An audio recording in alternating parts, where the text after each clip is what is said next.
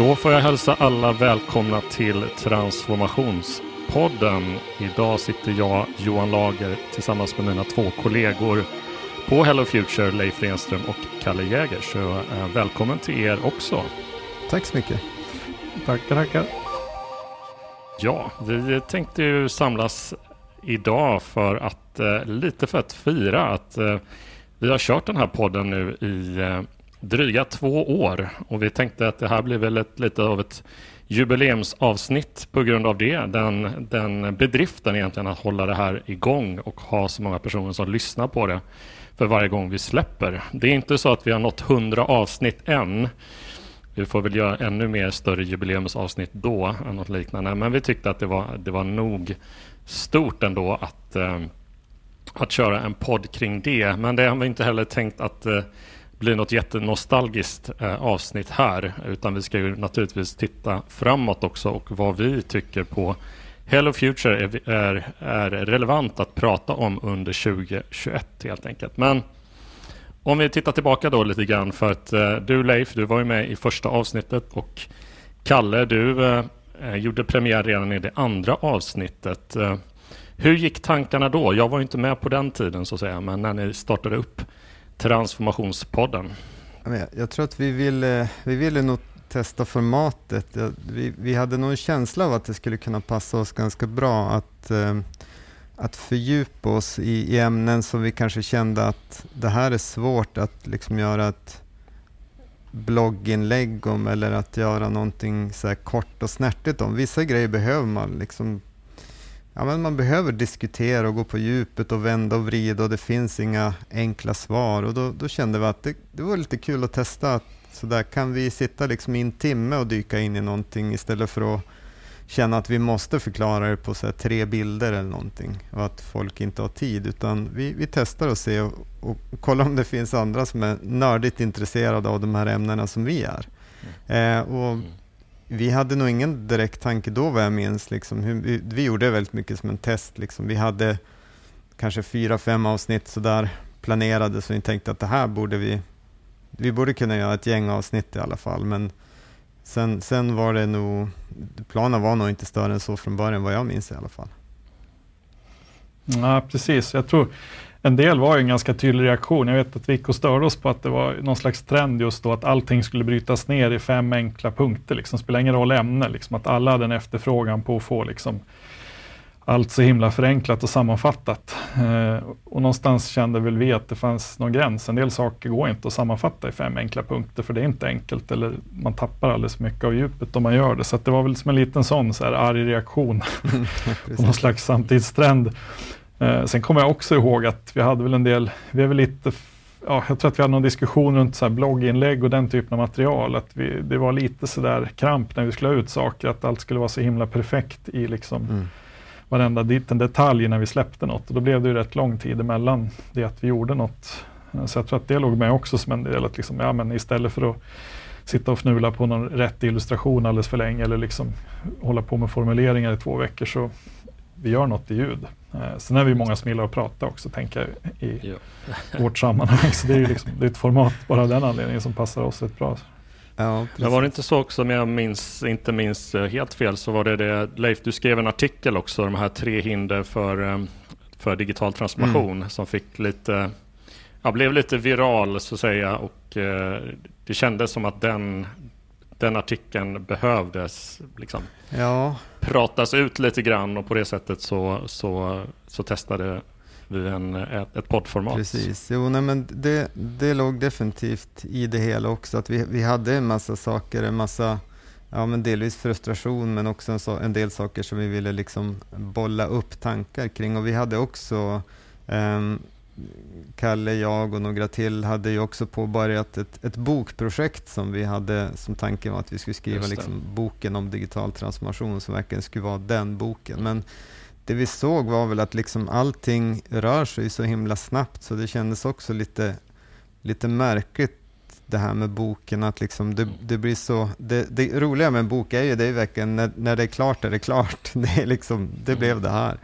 Eh, men det kändes som att det inte passade jättebra till det här, så jag tror att när vi, när vi startade podden och började köra ett, ett antal avsnitt så, så blev det ganska tydligt, inte kanske tydligt uttalat, men det gled över i det här. Liksom, mm. podden blev vårt bokprojekt egentligen. Precis, jag tror också att det var väl till slut en insikt efter att vi har liksom omstartat boken ett antal gånger för att vi någonstans kommit fram till att ja, men de här bitarna vi har på plats vill vi uppdatera och göra någonting annat av. Mm. Liksom det, vi hann aldrig riktigt någonstans eh, ja, men i princip när vi fick någonting klart i text så kändes det som att vi ville göra om mm. det för att vi hade lärt oss något nytt eller vi hade liksom kommit vidare eller kunskapsläget var något annat. Så att, mm. Absolut, det, det, tror jag också var en sån insikt i liksom att mycket av de här sakerna som händer nu händer så himla fort och vi kommer kunna se konsekvenser av det liksom ganska snart och det blir förmodligen lättare att att hålla någon relevans ju snabbare ut man kan vara med det, liksom, det vi har konstaterat och den kunskap vi har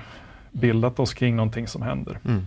Eh, jag minns också att det fanns ju andra personer så runt i vår omgivning som gillade att diskutera de här grejerna med oss. Det var väl någon som sa vid ett par tillfällen att fasen, där borde ni ju börja podda om. Det här är ju, mm. Varför ska det här stanna vid liksom fikarumsdiskussion mm. hos er? Nu är det ju liksom bara jag som har fått ta del av det. Det vore ju riktigt nice om fler kunde få vara med och lyssna liksom, och vara med och prata. Mm.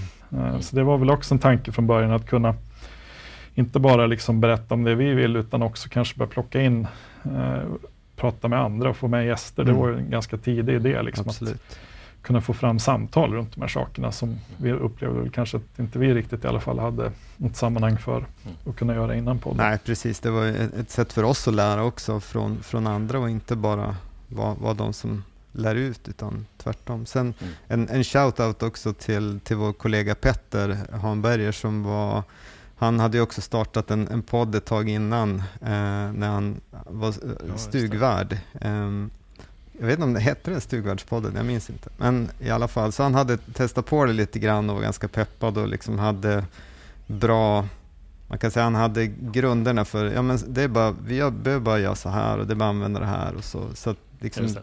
det. var inget stort steg för oss att ta, alla pusselbitar fanns på plats kan man säga. Så att, det var nog eh, en, en av anledningarna också, att vi kände att vi har ingenting att förlora, det är bara att testa. Och det hade väl även Samuel och Per kört lite bloggexperiment mm. Eh, verbalt tidigare, så det, det fanns ju lite podderfarenhet på olika håll. Sådär. Precis. Så vi har upptäckt väl rätt snabbt att vi har ju faktiskt lite redaktionell förmåga här och tillräckligt mycket kunskap för att börja testa i formatet. Mm. Så tipset om det är någon som lyssnar som går i tanken att starta en podd, det är ju att egentligen eh, bara pröva och köra egentligen eh, om man har någonting intressant att säga. Eh, och sen får man ju se om det är någon som lyssnar. För det tog ju ett tag innan, innan folk började upptäcka podden. Eh, att få, hur lång tid tog det att få ett par hundra lyssningar? Det var väl någon månad eller två kanske? Ja, jag tror att det gick snabbare än vad vi trodde faktiskt. Vi hade nog ja. liksom, vi, vi tänker ju ofta så, liksom det här customer development-sättet att arbeta. Att, så, men först övertygar man en och sen övertygar man fem och sen övertygar man tio liksom, på det här långsamma, lugna sättet. Men det gick nog fortare än vad vi trodde ändå att bygga upp en, en liten publik. Alltså det var inte, då pratar vi hundratals, det var inte, inte tusentals, men ett, ett par hundra lyssningar så gick ändå åtminstone fortare än vad vi hade trott. Um. Och vi fick liksom folk som hörde av sig ganska snabbt och så. så att, för vi hade, nog en, ja, men vi hade nog en plan på att göra kanske så här, vi gör fem avsnitt och ser vad som händer lite grann. Men det var mm. nog ganska tydligt innan de fem avsnitten var ute att ja, men okej, okay, det finns andra som oss. Det finns en massa verksamhetsutvecklare, innovationsledare, projektledare, vad, vad man nu vill kalla sig, som mm. är också supernördiga inom det här området och, och gärna mm. eh, sjunker ner en timme eller två och liksom eh, dyker ner i de här frågorna. Så det var våran hunch var, var rätt där. Ja, jag hade inte fortsatt om det inte vore så att eh, folk har lyssnat och vi är väldigt glada för det. Vi har eh, gjort eh, bit över 40 avsnitt och mm, börjar närma oss 30 000 lyssningar, vilket känns ju enormt roligt eh, att kunna säga sådär efter två år. Eh, men om vi tänker på, och jag tittade igenom lite grann de här avsnitten som vi har släppt de här två åren, så ganska tidigt så eh, Visst, det är, naturligtvis är ju digitalisering och digital transformation en röd tråd, men ganska tidigt var det också mycket om just innovation. Och eh, det är ju den resan lite vi har gjort nu eh, med ett starkare fokus på innovation nu 2021. Uh, ni får gärna berätta lite grann vad, vad ni tror att det, varför det blivit så att, att eh, vi kanske började med mycket kring liksom hinder för att klara en digital transformation och nu pratar vi kanske lite mer praktiskt kring, kring uh, hur man ska lyckas med innovation. Absolut, men om man, man kan titta tillbaks till när, när vi drog igång Hello Future för 11 år sedan. Då, um, då både jag och, och Kalle var med. Um, då började vi någonstans i, i det här med att designa digitala tjänster. Det var, det var där någonstans vi tog utgångspunkten och då var det ju till stor del innovation vi ville skapa men, men vi pratade om det mer som tjänstedesign och design thinking, att det var liksom där i användarcentrerad design, det var metoden liksom som var det viktiga för oss. Um, någonstans för mitten av 10-talet, alltså runt 15 kanske någon gång, så, så hittade vi, eller så började det bli mer känt det här begreppet med digital transformation och vi kände väl att ja, men det, det, bra, det beskriver bra det problemet vi ser när vi försöker designa digitala tjänster. Att eh, om inte organisationen förändras kan man inte dra nytta av, av de här nya sakerna. Så att vi hade väl brottats med den frågan ganska mycket och börjat jobba med utbildningsinsatser och, och, coachning och lite strategi och så vidare. Så då kände vi att det här digital transformation är ett bra begrepp för det inbegriper allt ifrån att utveckla de här sakerna, och jobba med innovation och, och förändring och så vidare. Ehm, det som vi kanske har då börjat fundera över senaste åren, eller börjat fundera, men det vi har sett senaste framförallt året är att begreppet digital transformation har blivit eh, jag ska absolut inte säga att det blivit kidnappat, för vi har aldrig ägt det. Eh, men det har kommit att betyda någonting annat än vad vi kanske tänkte på det. Vi har ju alltid pratat om det som en, en medveten förändring för att på något sätt ställa om till ett mer digitalt samhälle och, och vi tycker väl fortfarande att det är det det betyder, men det används väldigt ofta i mer tekniska sammanhang där man pratar om ett mer liksom datadrivet sätt att arbeta. Mm. Och det, det, tycker väl vi är absolut en, en del av det här liksom medveten förändring för att klara av digitaliseringen, men det är definitivt inte det enda. Men vi, vi började känna för ganska precis ett år sedan att vi började bli så här inmålade i ett hörn med det begreppet. Eh, och har egentligen då eh, efter att ha funderat lite grann och, och, tänkt och vad är det vi gör och så vidare. Vad är det som är viktigt i det här? Kommer fram till att det, det som, om man tänker att digitaliseringen är den förändringen som, som pågår och driver mycket av det arbetet vi gör, så är digitala transformationen är det man vill åstadkomma på något sätt, den här förändringen och, och anpassa sig. Men sättet man gör det på är ju att jobba med innovation. Det är så man på något sätt skapar sin framtid, det är med innovationsarbete. Ehm, och metodiken för innovationsarbetet är de här användarcentrerade metoderna. Men därför har vi tagit, nu med allt mer börjat prata om innovationsbegreppet istället och, och särskilt med tanke på att det då för ja, lite mindre än två år sedan eh, kom en, en, standard ISO 56000 som då beskriver hur man, hur man jobbar med innovationsledning och innovationssystem. Eh, vilket har gett, tycker vi, en helt annan grund och trygghet i att prata om metodiken och prata om arbetssätten och vad man behöver ha på plats som är ganska mycket detsamma som vi har pratat om hela tiden när det har gällt digital transformation, nästan rakt av. Eh, men det passar bättre i den här innovationskontexten tycker vi, för att nu, nu blir det supertydligt vad man, ska, vad man ska göra, vad man måste ha på plats. Och tidigare med digital transformation finns det så många tolkningar av det att det är väldigt svårt att säga att det är så här man ska göra. Så att, eh, ja, därför har vi vridit om lite mm. grann. Precis, samtidigt så är ju väldigt mycket av det vi gör nu eh, har vi gjort egentligen sedan dag ett när det gäller att jobba i transformations eh, och förändringsprojekt. Oh ja. Någonstans har ju vi, vi har ju använt oss av eh, tjänstedesignmetodik som innovationsmetod för att driva transformation mm. i väldigt många olika sammanhang, även om vi har pratat om det framförallt som transformationsprojekt. Så någonstans, jag upplever också att någonstans så har ju världen på något sätt mognat ikapp. Liksom. Mm. Nu har vi, skulle vi ha pratat om innovationssystem för fem år sedan så hade ju folk ja, men tänk på uppfinneri och det är mm. inte det vi ska ha. Vi, ska ju, vi vill ju liksom förändras i takt med det digitala. Vi ska inte bli någon uppfinnarverkstad. Liksom. Så någonstans så har ju, eh, ska man säga, allmänna samhällsutvecklingen som jag tycker är att man, vi har liksom mognat ikapp de begrepp som vi nu har att jobba med. Och i och med inte minst att vi har den här eh, ISO och standarden för eh, hur vi ska någonstans prata och tänka runt innovation som visar rätt tydligt på vad som behöver finnas på plats för att det ska uppstå innovation. Och någonstans med den insikten som många kommer till också när de påbörjar transformationsarbetet. Liksom, ja, vi kan skapa lite små förändringar här och nu med ett tekniskt perspektiv. Eh, ta igen en teknikskuld eller någonstans liksom förbättra en tjänst som finns. Men för att ta de här stora kliven som krävs för att liksom utvecklas dit åt det håll vi vill, då måste vi jobba med innovationsmetodik någonstans. Och då är man ju inne någonstans redan i, i sin transformationsprocess i att bedriva innovation. Mm. Mm. Så på ett sätt så tycker jag att det har ju snarare blivit att vi har liksom hittat rätt label för det vi gör eller någonstans det finns ju en förståelse för vad begreppen står för. Vi, det blir oerhört mycket lättare för alla inblandade att prata om det i termer av ett innovationssystem jämfört med att prata om en transformationsprocess. Mm. Mm. Och någonstans eh, så är ju liksom innovationsprocesserna det som driver fram förändringen. Det vet vi och har jobbat med sedan dag ett. Eh, och kan ju med liksom gott samvete se tillbaks till också de, de case vi har jobbat i där det har gått bäst. Att här har vi lyckats få en utväxling med hjälp av innovationsmetodik. Mm. Eh, så jag tror att, att det är någon slags begreppsmognad som gör att det blir ganska naturligt att prata om det på det här sättet nu. Det är många som har kommit till den insikten att liksom, för att vi ska ta oss någonstans så måste vi jobba med innovation och då är det ganska tryggt att det finns en accepterad begreppsvärld för att hantera det.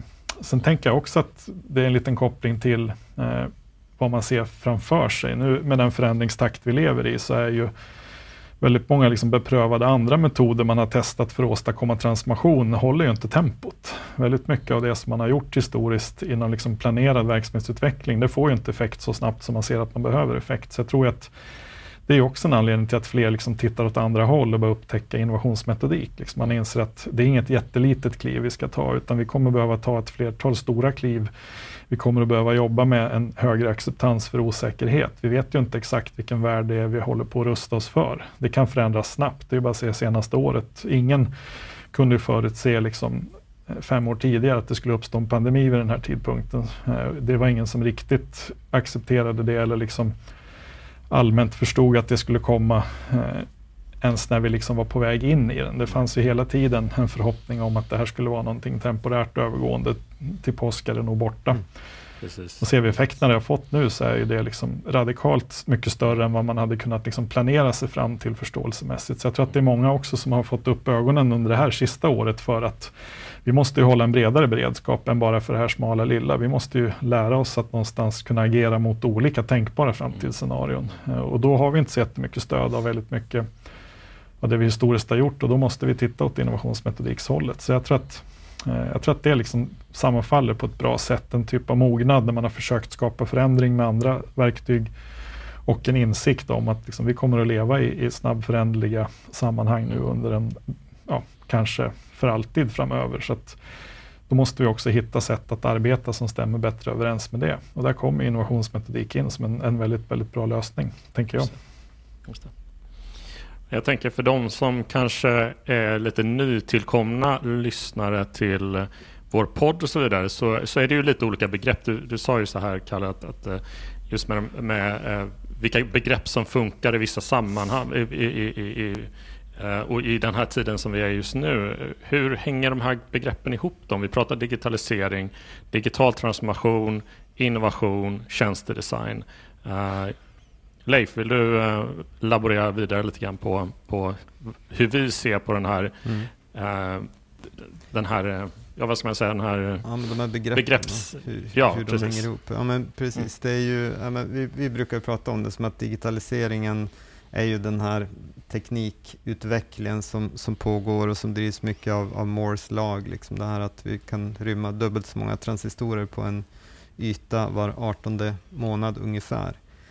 Um, och det gör ju att, att vi får liksom dubbelt så mycket processorkraft um, var 18 månad eller att samma processorkraft kostar hälften var 18 månad och dubbelt så mycket lagring och så vidare. Så att vi har ju en, en hel massa saker som pågår där uh, som skapar en ganska så perfekt storm teknikmässigt. Vi har liksom, eh, jag tror vi har pratat om den här någon gång tidigare, den här DANS-modellen med eh, som, som beskriver med data, algoritmer, nätverk, cloud och expon exponentiell utveckling av hårdvara då, som tillsammans mm. skapar möjligheterna för smarta bilar, smarta städer, um, fjärde industriella revolutionen, allt vad vi nu kallar det. Liksom. Um, så att det, det är ju liksom digitaliseringen, den, den utvecklingen så att säga. Och den, den gör ju att vi, vi får en massa förändrade beteenden i, i samhället och en massa förändrade förutsättningar för att bedriva verksamhet. Vi kan exempelvis eh, jobba på distans på ett annat sätt. Vi kan, eh, eh ja, allt möjligt vad vi kan göra med hjälp av digitaliseringen. Så det, det är ju liksom den är ju grunden till, till mycket av den förändring vi ser idag. Det är dock inte den enda liksom, förändringskraften vi har. Vi har jag menar, klimathotet är ju en enorm eh, också, liksom, källa till, till förändring och till liksom, behov av innovation. Eh, så det, det, kommer ju påverka oss oerhört mycket de kommande, ja, kommande tio åren definitivt. Eh, med elektrifieringen av samhället och så vidare. Så det finns ett, ett par sådana saker, men digitalisering är en av de här grundkrafterna som tvingar oss att förändras. Precis, där kan man ju koppla på och tänka vidare då, liksom konsekvenserna av att vi har tillgång till teknik på ett, ett sätt som gör att vi möjliggör en massa saker vi inte kunnat göra tidigare. Vi har människors beteenden som förändras. Eh, så uppstår ju såklart det vi har pratat om som digital transformation ganska länge. Det finns ett behov hos många att, att någonstans kunna ställa om eh, den verksamhet man har inte utvecklad för de här förutsättningarna. Vi behöver förändras för att kunna framförallt möta människors nya beteenden och förväntningar. Liksom. Och, och, som tur är så har vi mycket digital teknik och liksom ett sätt att kunna digitalisera processer som gör att, eller utveckla nya digitala processer som gör att vi faktiskt kan lösa de här utmaningarna. Så där ligger ju liksom begreppet digital transformationskärna som jag tycker i alla fall. Någonstans det är ju rörelsen, den medvetna förändringen vi måste skapa för att kunna ta sig ikapp. Det handlar ju väldigt många fall om att ta sig ikapp eh, om man är en, en liksom organisation som har funnits länge och haft ett uppdrag länge. Och Det har vi pratat ganska mycket om i podden, just liksom de sakerna vi kan göra för att styra en sån process eller liksom leda en sån process eller utveckla en sån process som ju utmanar väldigt mycket av det befintliga i det man har. Eh, så att där är ju någonstans, menar, digitaliseringen både orsakar en massa behov av transformation. Transformationen är ju någonstans också svaret på vad man behöver göra för att överleva liksom i en digital värld. Det är att ställa om till de förutsättningar som nu råder och inte de som var 1983 när man liksom formerade grunden till det man gör idag kanske. Så det blir ju någonstans effekten av digitaliseringen, att många måste hantera en digital transformation. Och det som, um, det som är med digital transformation, just att det är ett sånt stort och vitt begrepp. Om vi, om vi plockar in en, vår favoritmodell, här, treboxmodellen, så ser man mm. att, att, digital transformation påverkar ju alla boxarna. Alltså den påverkar vår låda 1 här och nu eh, lika mycket som den påverkar hur vår låda 3 ska se ut och vad vi ska ta bort och sluta göra som vår låda 2. Så att den är ju, liksom, digital transformation är ju på något sätt allomslutande där. Ehm, och där kommer man då kanske till skillnaden när vi tittar då på, på innovation och varför vi dras mot det begreppet. För det är ju väldigt tydligt låda tre. Att skapa sin framtid. Liksom, vart är det vi är på väg? Vad är det vi ska bli för någonting? Och vad är det vi behöver ha för, för saker med oss på den resan? Och hur sätter vi strategier för det? Och så vidare. Så att ehm, den är ju, innovation är mycket, mycket tydligare låda tre medan digital transformation påverkar ju alla lådorna. Um, och där har vi väl sett att det som är, är våra liksom, främsta skills, där vi känner att vi är världsklass, det är ju på att hjälpa till att, att sätta upp låda tre. Alltså att, att hjälpa organisationer att bedriva ett, ett bra framtidsarbete helt enkelt och framtidssäkra och liksom säkerställa att man är relevant i framtiden. Det är vi superduktiga på skulle jag säga. Medan allt som finns i låda 1 som, som kan handla om liksom jobba effektivare här och nu och så vidare är inte nödvändigtvis sånt som vi är jätteintresserade av. Så att där lite grann av förklaringen till varför liksom innovation är nog ett mer också passande begrepp för oss att jobba med än, än just digital transformation. För att tra digital transformation är, är, ett, ja, det är ett större begrepp helt enkelt. Sen finns det ju en aspekt av innovation också och innovationsmetodik som jag tror kan eventuellt röra till det också för en del. Nämligen att det är ju ingenting som liksom begränsar innovationsmetodik till att bara användas i låda 3. Eh, man kan ju också använda den typen av, av tankesätt och metodik för att lösa här och nu problem. Absolut. Med lite andra utfall och lite andra konsekvenser. Och det tror jag gör det lite rörigt. Så det, men det är också en, en del av liksom den moderna verkligheten på något sätt. Att saker och ting lever inte i vattentäta skott. Lika lite som vi upptäcker att det alltid fungerar att jobba i en siloorganisation för att det, det går att organisera även vår omvärld så att det passar. Så upptäcker man ju också att många av de här processerna eh, är lite svåra liksom, att, att definiera. Är det, det är en utmaning för oss som upplevs som väldigt stor, men konsekvensen blir ganska snabbt att vi gör någonting som vi får en här och nu-användning av i låda 1. Mm. Och det tror jag kan ställa till det också lite grann sådär i begreppsvärlden mm. för vissa. Att liksom, hur håller man isär det? Jag tror inte att, att det är så himla viktigt heller att jaga just den skillnaden. Just det vi vet är att det är väldigt många brottas mest med, det är inte att optimera och effektivisera i låda 1, utan det är just det att kunna bygga upp en beredskap och ens kunna ha en låda 3. Där ser vi ett jättebehov idag i samhället. Mm. Eh, och där ser vi också att innovationsmetodik får ju störst utväxling. Sen kan man självklart applicera metoderna liksom på sina låda 1-problem och komma fram med en bättre lösning på en tjänst som man kan använda här och nu. Det går ju också, men det är inte där, tänker jag, som det riktigt, riktigt stora värdet skapas på sikt strategiskt, utan det är ju liksom det här låda 1-förbättringarna man gör, det gör ju att man ökar hållbarheten på det man har lite till. Eh, men det, det når ju en viss gräns. Sen spelar det ingen roll om vi jobbar med innovationsmetodik. Är vi kvar i en låda 1-affärsmodell eh, som inte håller, ja men då kommer inte den effekten att bli särskilt bra ändå, tyvärr. Så det visar ju på liksom vikten här och nu. Och att väldigt många är duktiga på att göra saker som ger effekt här och nu på kort sikt. Eh, väldigt många har också skalat bort under lång tid sin förmåga och sitt utrymme i organisationen att ens hålla på med låda tre frågor som är rent framtidssyftande. Och där, där ser vi också att vi kan få jättepositiv effekt med hjälp av innovationsmetodik. Och det blir en klar, tydlig och systematisk modell för att jobba med innovation hållbart över tid så att man inte heller projektifierar in det i någonting kort. Så nu gör vi det här i ett år ihop med, med någon partner och sen är det bra. Då har vi liksom uppfunnit klart. Så det, det sättet funkar inte. Man måste ha den förmågan nu de kommande åren. Och det är ingen som vet riktigt liksom, om det finns något bäst före-datum för det. Jag tror att det är en naturlig del av alla moderna organisationer om tio år, att man har ett, ett genomtänkt innovationssystem som fungerar. Annars tror inte jag man kommer att finnas kvar om tio år. Liksom. Det spelar ingen roll vad det, det gäller egentligen för bransch. Mm. Ja, men så är det, och det är ju precis som du säger, det finns ju mycket med, med innovation som också kan vara liksom förvirrande och, och just det här låda 1, låda 3, inkrementell innovation versus disruptive innovation och så vidare. Det, det, finns massor med saker man kan dyka ner, dyka ner sig och, och krångla till det om man vill, men man kan, man kan tänka så här att vi kan att, att jobba med innovation handlar ju på något sätt om att uppfinna framtiden. Alltså att, att vi tittar på saker som ligger fram i tiden, vilket betyder att vi har, vi har ingen data. Det är liksom grundläggande för när vi jobbar med innovation. Vi har ingen data om framtiden, för hade vi det, då, då skulle det vara väldigt enkelt.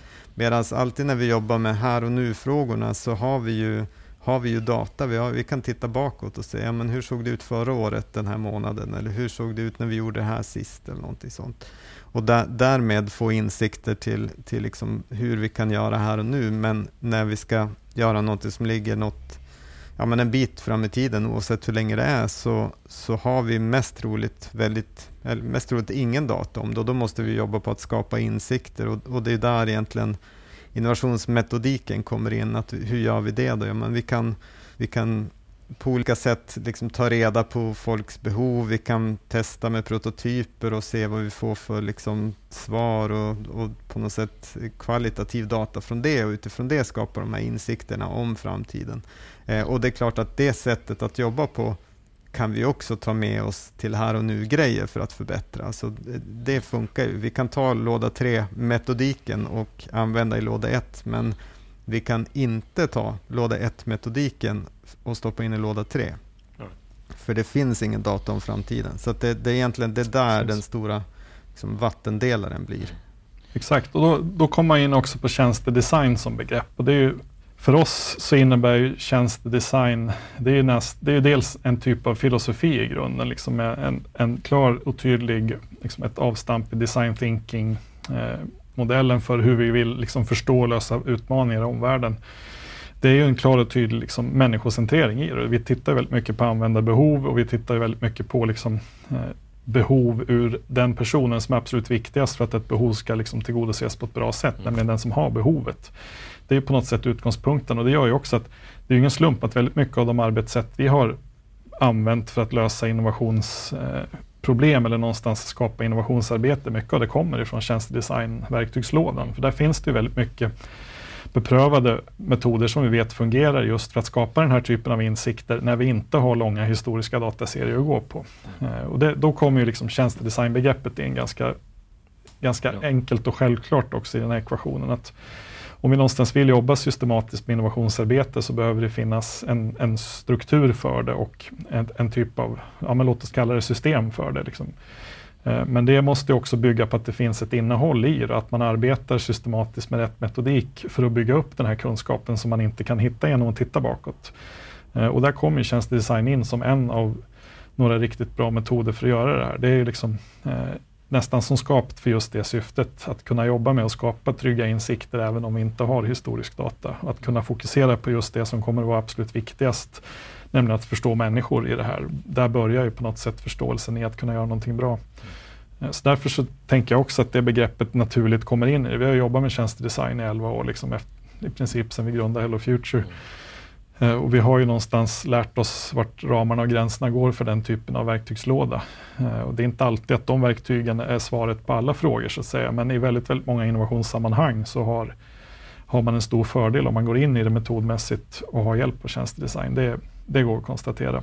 Det är ofta väldigt mycket av de innovationer också som blir levande och blir omsatta i verkligheten och som någonstans har haft hjälp av tjänstedesignmetodik under någon eller hela delar av processen egentligen när man har utvecklat dem.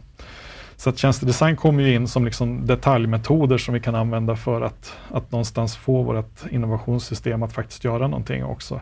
Eh, och mycket, eh, finns många trygga metoder där att begagna sig av för att utveckla kunskap och insikter i, i områden där vi inte vet särskilt mycket när vi börjar helt enkelt. Men en sak som vi försöker göra i den här podden är också att lite avdramatisera begreppen eller liksom att vad innebär det då att jobba med någonting som är så osäkert som vi pratar om då, låda 3, man har ingen aning hur framtiden kommer se ut och så vidare. Men att det finns ju så enormt mycket gedigen forskning kring innovation och innovationssystem och eh, innovationsmetodik som tjänstedesign och så vidare. Så att det finns ju ändå, där finns ju ändå väldigt mycket konkret att okej, okay, utfallet kommer att se väldigt, väldigt eh, det, det, det, vet vi inte, vi kan inte förespå det, men processerna, systemet Eh, är kanske inte så komplicerat. Alltså man, behöver inte vara, man behöver inte krångla till det så mycket när man ska prata om att nu ska vi jobba med innovation och min egen erfarenhet av det inom offentlig sektor, att det blir liksom någonting väldigt magiskt som ska ske där.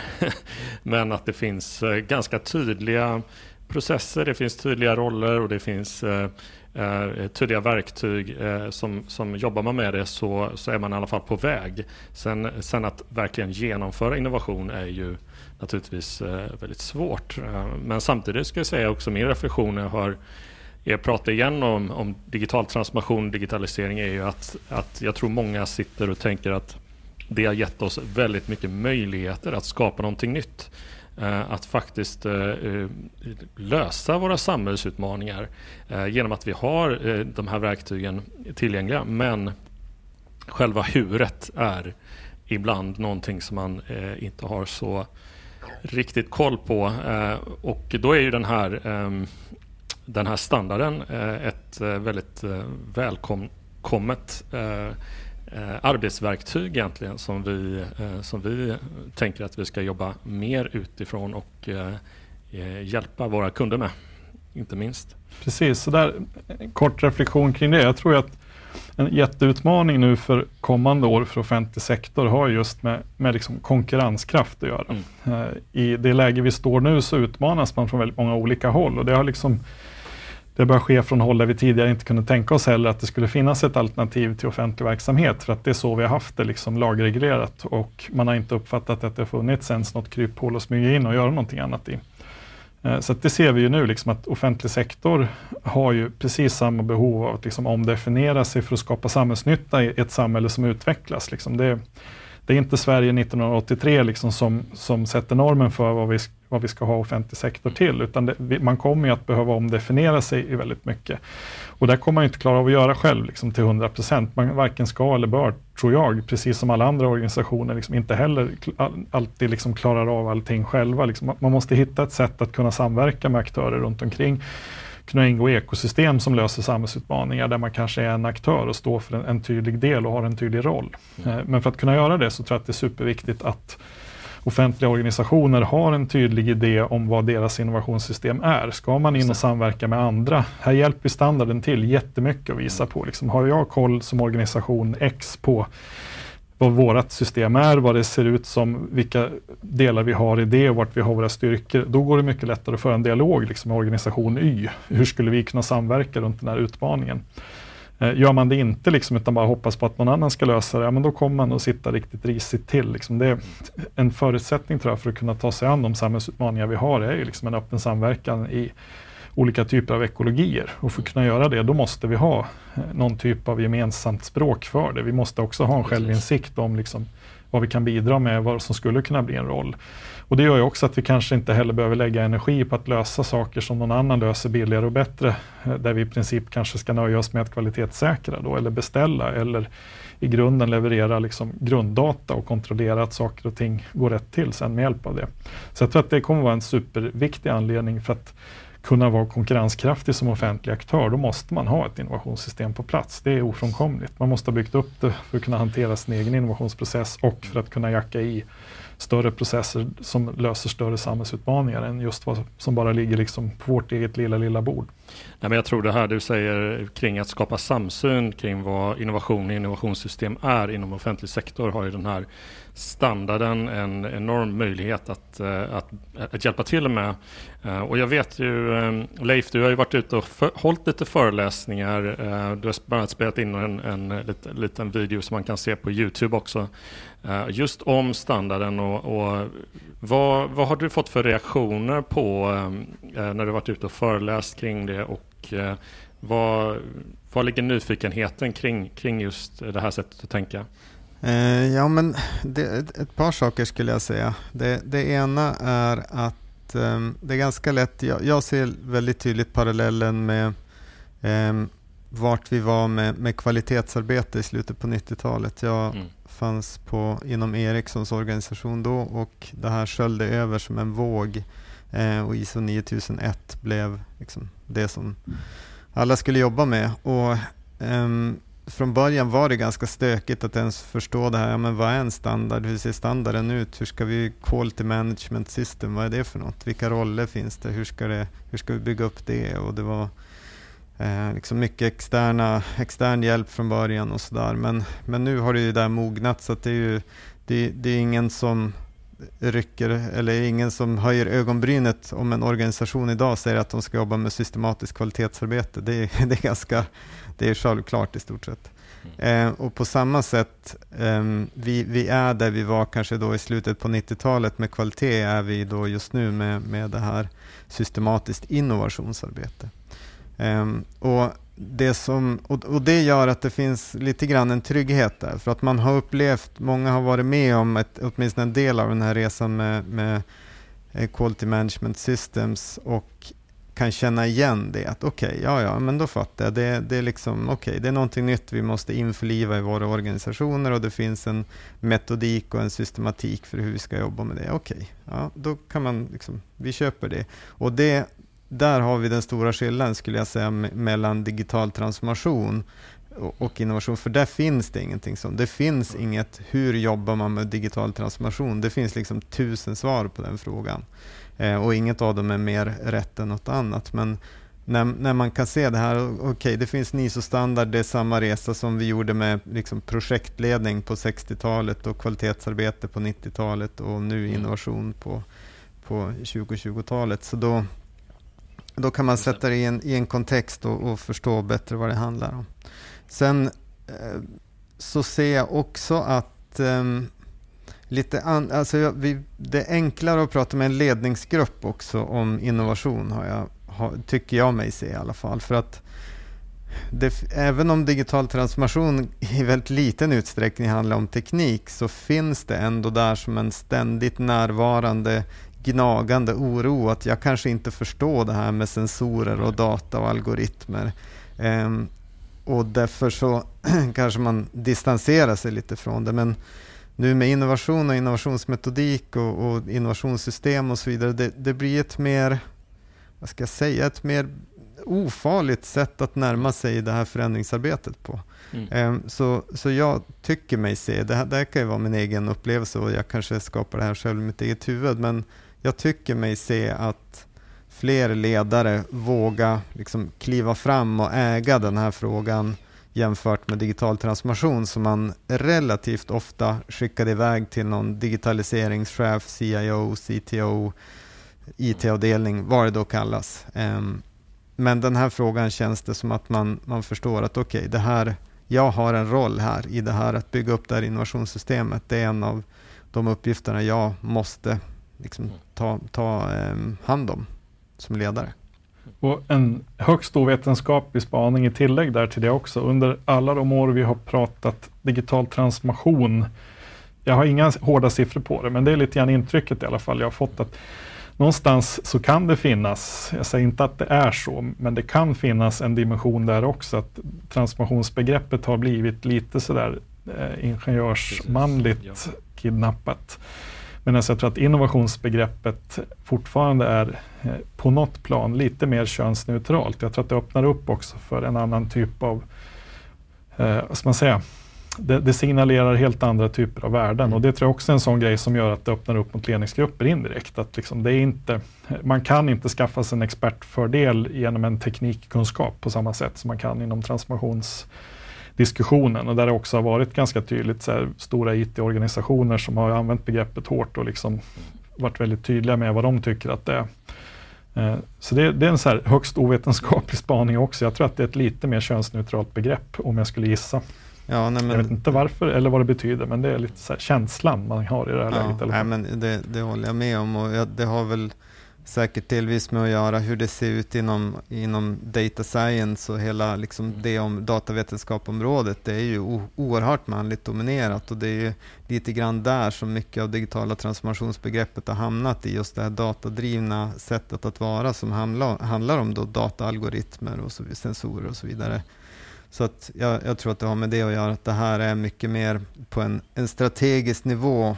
In, innovation har en väldigt tydlig en liksom strategisk ledningsnivå i det, eh, som, som har ett ansvar i det här systemet och det, det gör att det blir, ja, det blir enklare för en, en, eh, en ledare, oavsett om man är man eller kvinna eller identifierar sig som någonting annat, att, att ta den frågan utan att behöva liksom känna någon slags oro att man inte bottnar i, i någon teknisk kompetens.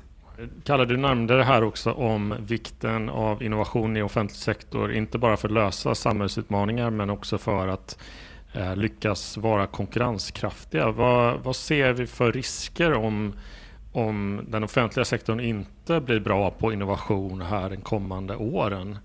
Uh, om, vi, om vi ser vad vi på Hello Future ser uh, framöver och vad som händer med större, större bolag som får mer makt och eh, de som är riktigt innovativa är ju eh, väldigt, väldigt dominanta eh, på sina områden. Alltså Amazon, eller Google eller Microsoft och så vidare. Vad, vad, har ni för funderingar där? Jag tänker så här, det finns utmaningar i lite olika perspektiv om man väljer att försöka undvika innovation som offentlig aktör. Jag tror att i det korta perspektivet så kommer andra med resurser utveckla saker som ersätter det man gör. Och då kommer någonstans frågan uppstå för skattebetalande svenskar. Liksom, varför ska vi betala skatt för det här när jag sen får betala ändå mm. till en privat aktör som går utanför det här? Eller jag har en försäkring som gör att jag får det här i den takt och liksom på det sätt som jag skulle föredra. Liksom. Så där har man ju någonstans ett kort behov av liksom att ja, men, fortsätta att hålla relevansen i det som man redan gör någonstans och som är viktigt att göra även imorgon. Liksom att någonstans fortsätta hålla sin låda 1 levande ett tag till. Eh, men jag tänker också på lång sikt så finns det dels en demokratisk utmaning och det finns också på ännu längre sikt strategisk en utmaning som har att göra med vem som får någonstans eh, definiera grundvärdet i våra samhällssystem. Eh, jag tror ju att det är lönlöst både på kort och lång sikt att liksom ge sig in och försöka så här, vad ska man säga, vinna någon slags kamp mot de resurser som vill utveckla tjänster. Jag tror inte att det är där den stora vinningen ligger, liksom att man utvecklar egna kommunala appar exempelvis för allting som är, är liksom offentligt finansierad kommunal service. Jag tror att det i många fall är bättre att alliera sig i ett ekosystem med andra som är bättre på att göra just den saken. Eh, vilket man gör i viss utsträckning idag och ibland inte och så vidare. Jag tror att på lång sikt så kommer man att behöva ha en drivande position som kvalitetssäkrare av det grundläggande samhällskontraktet. Och det kan röra allt ifrån vård, omsorg, skola, vad det nu är som vi väljer att tycka är viktigt och gemensamt. Eh, man kommer behöva ha den typen av myndighetsfunktion även om man kanske inte kommer att utöva all liksom, myndighetsverksamhet. Eh, och då tror jag att i ett sådant läge är det superviktigt att kunna jobba med innovationsmetodik för att hela tiden hitta rätt position utifrån vad samhället kräver. Jag tror att man kommer att behöva vara föregångare när det gäller lagstiftning istället för att liksom reagera och använda lagstiftning som ett hinder för att, och ett, ett argument för att inte göra någonting. Jag tror att man kommer behöva driva Eh, behovsutveckling framförallt. Man kommer behöva vara bäst på att förstå samhällsbehovet och hur vi snabbast löser det på ett vettigt sätt eh, så att det blir en demokratisk lösning. För där tror jag också att det finns en jätteutmaning. Liksom, om man inte lyckas bibehålla relevansen för invånarna så kommer det här att hota mm. på ett demokratiskt plan också. Liksom, om vi har folkvalda politiker som i någon mening bemannar och styr och leder offentliga organisationer eh, och de inte levererar något värde, då blir ju någonstans hela poängen med att ens rösta ett sådant system ganska meningslös. Så jag tror i grunden ligger ju samhällskontraktet på spel. Liksom. Om inte offentlig sektor klarar av att jobba med innovationsmetodik för att utveckla sin position som offentlig sektor generellt. Och då pratar vi inte om liksom små e-handelslösningar för att lösa någonting på en blandad vårdmarknad eller liksom små tjänstelösningar för eh, att det ska vara smidigt och påkalla barnomsorgsbehov. Liksom det, det är inte där vi är, utan nu tittar vi på det stora perspektivet och det stora systemet. Om vi ska liksom klara av att ha en sund och livskraftig demokrati, då måste vi ha ett offentligt system som klarar av att skapa behovsbilder hela tiden och klarar av att ställa om utifrån hur behovet varierar i samhället och hur det utvecklas. Eh, det finns ingen annan som kan ta det typen av demokratiska ansvaret. Det ligger alltid i en teknikjättes eh, intresse att tjäna pengar på köpstarka grupper. Det liksom, finns många grupper som inte är intressanta ur ett kommersiellt perspektiv och som kommer att stå utanför eller leva i någon slags eh, B-samhälle om de inte har tillgång till den marknaden som vi ser att starka krafter kommer att bygga upp, även inom offentliga sammanhang där vi idag har förlitat oss ganska mycket på offentlig sektor för att lösa tjänsterna. Så jag tror ju någonstans där ut ett demokratiperspektiv och ett jämlikhetsperspektiv är oerhört viktigt att offentlig sektor klarar av eh, att jobba med innovation, innovationssystem för att kunna hitta rätt samhällsutmaningar att lösa i rätt tid helt enkelt. Gör man det inte kommer någon annan att lösa utmaningarna. Då har vi ingen demokratisk kontroll alls kvar i det systemet. Eh, och vi kommer inte att kunna bestämma särskilt mycket alls utifrån demokratiska värderingar, utan då kommer vi att vara helt i klorna på en fri kapitalistisk marknad och det tror inte jag är bra för någon.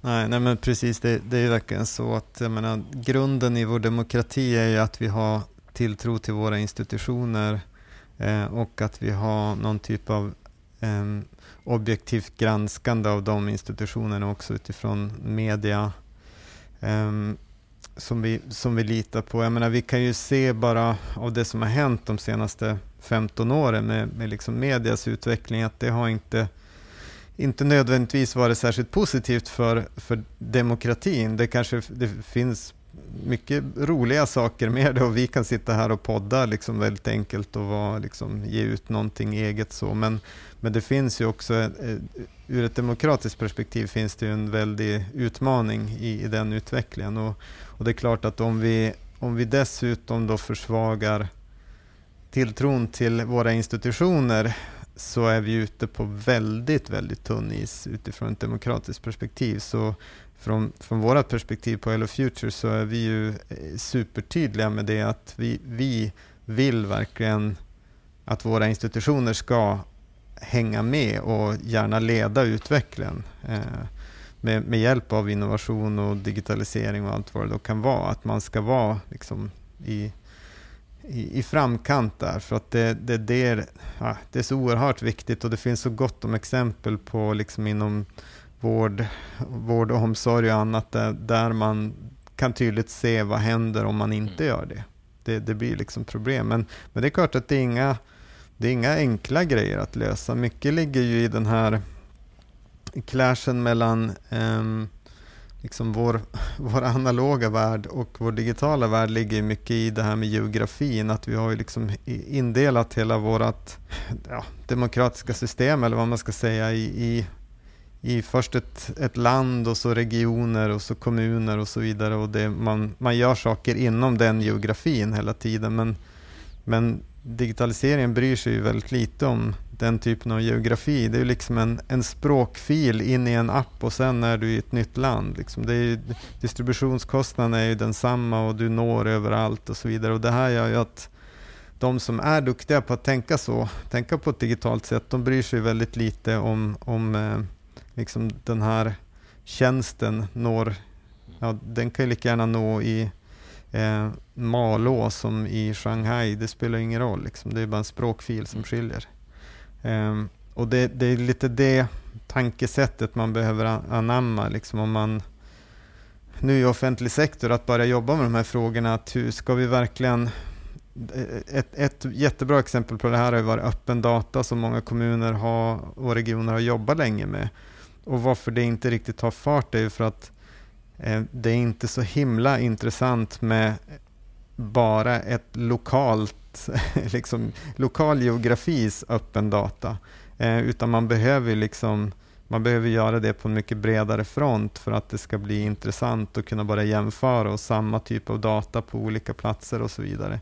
Eh, så det är bara ett jättelitet exempel, men man behöver, liksom, man behöver börja tänka annorlunda på, på just den här utvecklingen och inte begränsa den till sin fysiska plats, för då kommer det att bli väldigt, väldigt svårt att hänga med.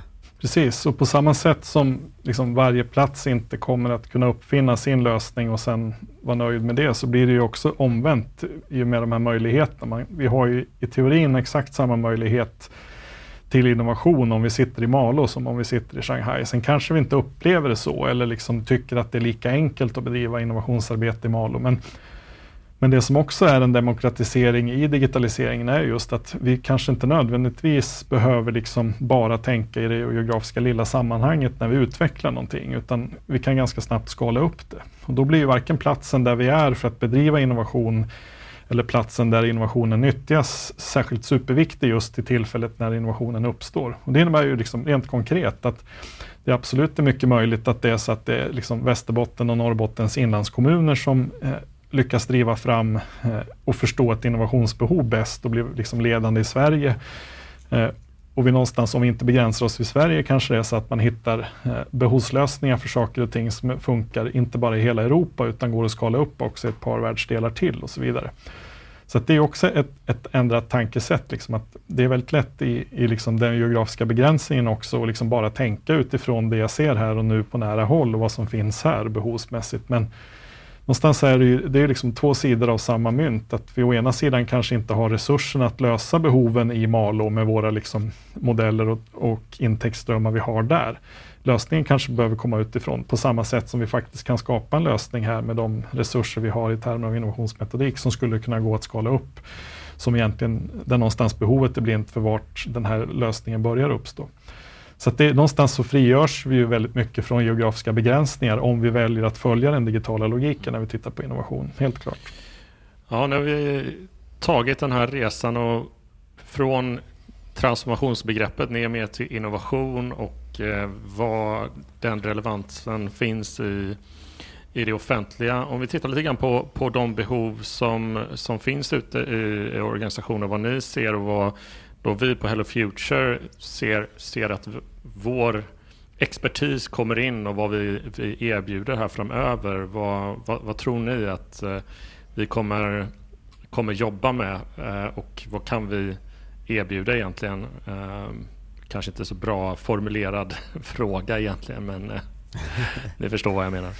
Men det, jag tänker att man kan gå tillbaka till standarden igen. Det som, det som standarden egentligen säger är ju att man, man behöver ha minst två, två saker på plats egentligen, eh, som, som man mest troligt inte har idag. Och det, det ena är ett innovationssystem och vi har inte egentligen pratat så mycket om vad, vad det är. Vi har nämnt några gånger här, men ett innovationssystem är helt enkelt eh, en, en systematik i ens organisation där man har ett ledningslager som, som pekar ut en riktning och vilka utmaningar man ska ta sig an och en slags strategi för att, att lägga upp det arbetet.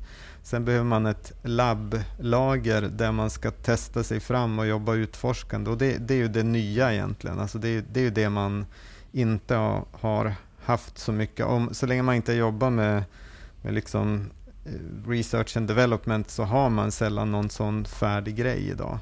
Ehm, och det tredje är ju då ett, ett eh, genomförande lager, att ha, ha kraften att faktiskt göra verklighet av de här idéerna som man då jobbar fram i labbet också. Eh, och det tillsammans blir det här innovationssystemet. Och, och, det andra nya som, eller nya, men det andra som standarden säger är att man, man behöver då ha koll på innovationsmetodik för att göra det här labbarbetet. Och, och där beskriver man det som innovation thinking och det är ju eh, egentligen bara ett annat namn på design thinking och, och användarcentrerad design. Då, så att det, där kommer liksom det in. Så att metodik och verktygslåda för att jobba med, med det här utforskande arbetet samt att få till en systematik där ledningen sätter de här utmaningarna, eh, de här visionerna, de här liksom prioriterade områdena och så vidare och, och ansvarar för systemet. Eh, det, det är nyckeln. Och, och ehm, det är relativt få som har allt det här på plats ehm, redan nu skulle jag säga. Det är nästan ingen. Utan man kanske har visst labbarbete, att man, man gör lite grejer och utforskar lite saker, men man har kanske inte så tydligt från ledningens håll vart det är man ska, vilka utmaningar man ska jobba med och så vidare. Så att där kanske liksom systemgrejen är mer viktigt att jobba på. Och hos vissa har man kanske systematiken och så, men man har för lite resurser på att jobba eh, i labbet. Det går för sakta, man får ut för lite idéer och då behöver man boosta den delen. Så det, det, det, är lite olika vilka förutsättningar man har, men, men det är ju någonstans runt det som i alla fall utifrån standarden är det som man behöver jobba på. Precis, jag tror så här, om man ska gissa i dagsläget vad vi gör, eh, om man tittar liksom något år bort utifrån de behov vi ser och de, de liksom olika typer av dialoger vi har på alla möjliga ställen. Så jag tror att vi, vi kommer att göra två saker. Vi kommer dels att operativt hjälpa till och göra det här som, som Leif beskriver. Vi kommer att konkret gå in och hjälpa andra organisationer att hantera sitt ledningssystem för det här, att hantera sitt labblager och liksom bygga upp rätt typ av förutsättningar för att kunna skapa verkstad. Och jag tror också att den andra delen kommer bestå väldigt mycket att lära ut så att andra organisationer eh, hittar en kunskapsgrund och någonstans får verktyg för att kunna göra sånt här själva. Att kunna liksom, eh, ta sig igenom kunskapen, utveckla det man behöver och någonstans på egen hand kunna driva de här processerna.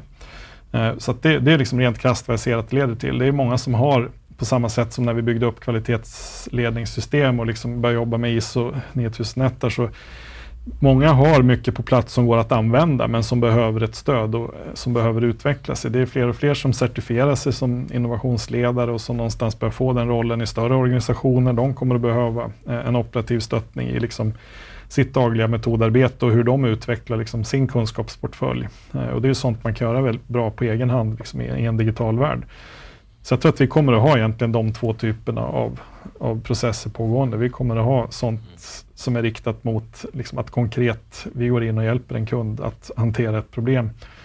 Och den andra delen är att liksom vi hjälper en kund att få tillgång till rätt kunskap eh, till att kunna bygga upp en portfölj och använda verktyg själv för att lösa problem. Mm. Vilket, vilket ju är precis det vi har gjort de senaste tio åren och särskilt de senaste fem. Men, men nu kan vi göra det då utifrån standarden, liksom, vilket är den stora skillnaden. Jag menar, vi har ju utbildat i tjänstedesign hur länge som helst och vi har ju eh, liksom hjälpt till med strategiskt arbete och visionsarbete under många, många år också. Så för oss är det egentligen Eh, kanske inte så mycket nya saker vi ska göra utan det är mer att, att liksom skapa den här, mm. utifrån standarden, skapa den här helheten i det systematiska arbetssättet så att det inte blir tomtebloss eller någonting man gör ett halvår för man har projektpengar och så sen går man tillbaks till, till det gamla. Utan nu gäller det att bygga upp en, en, en systematik runt det här och en, en eh, liksom team som klarar av det. Och sen håller jag helt med Kalle, vi kommer nog mest troligt att att liksom bli mer av en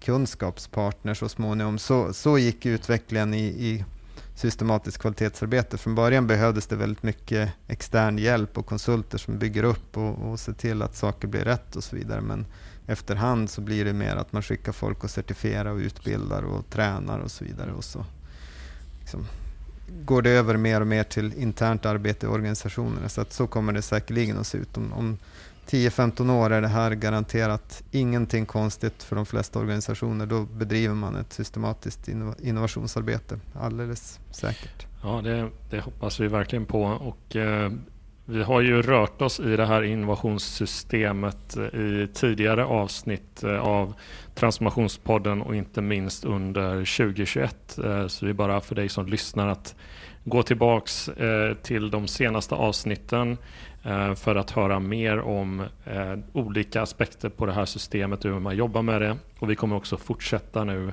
under det här året att ja, beta igenom de olika komponenterna i innovationssystemet och vad nycklarna är för att, att låsa upp det, det, de dörrar som, som känns stängda just nu för att få det här på plats. Eh, eh, så att, eh, fortsätt lyssna på, på podden under året och ta gärna kontakt med oss när ni ser ett specifikt behov och får hjälp med ett strategiskt och systematiskt innovationsarbete helt enkelt. Ehm, något mer vi vill säga innan vi tackar för oss idag, Leif och Kalle? Det har varit väldigt spännande att sitta och lyssna på er idag. Det har varit mer, jag har mer bara kastat ut lite, lite krokar och eh, fått, eh, fått bara sitta och ta in här eh, era perspektiv. Det har varit jätte, jätteintressant.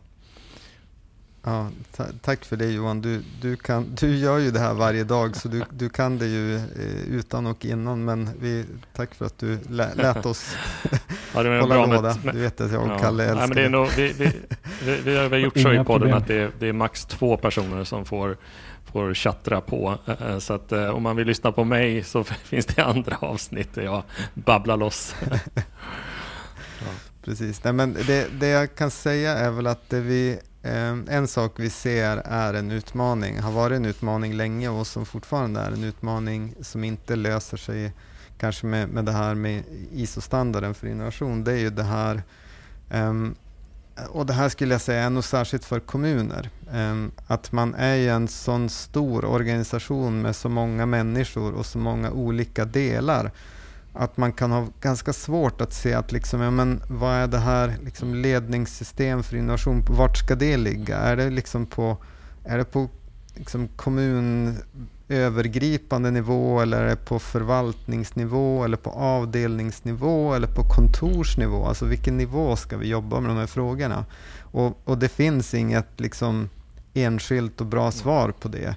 Utan det, det, har väldigt mycket att göra med om, ja men har man liknande utmaningar med andra, ja men då kanske man ska samarbeta runt de utmaningarna. Men har man väldigt specifika utmaningar, då kanske man ska liksom göra sitt eget arbete. Och det kan ju vara i, i en och samma förvaltningar kan man ju ha många väldigt, väldigt olika typer av utmaningar man ställs inför. Och absolut kan man ju dela ett innovationssystem, men man kanske behöver göra ett eget ledningsarbete i de olika avdelningarna på samma förvaltning för att tydligt formulera vilka är våra främsta utmaningar, hur ser det ut om vi löser dem och på vilket arbetssätt ska vi ha för att ta oss dit.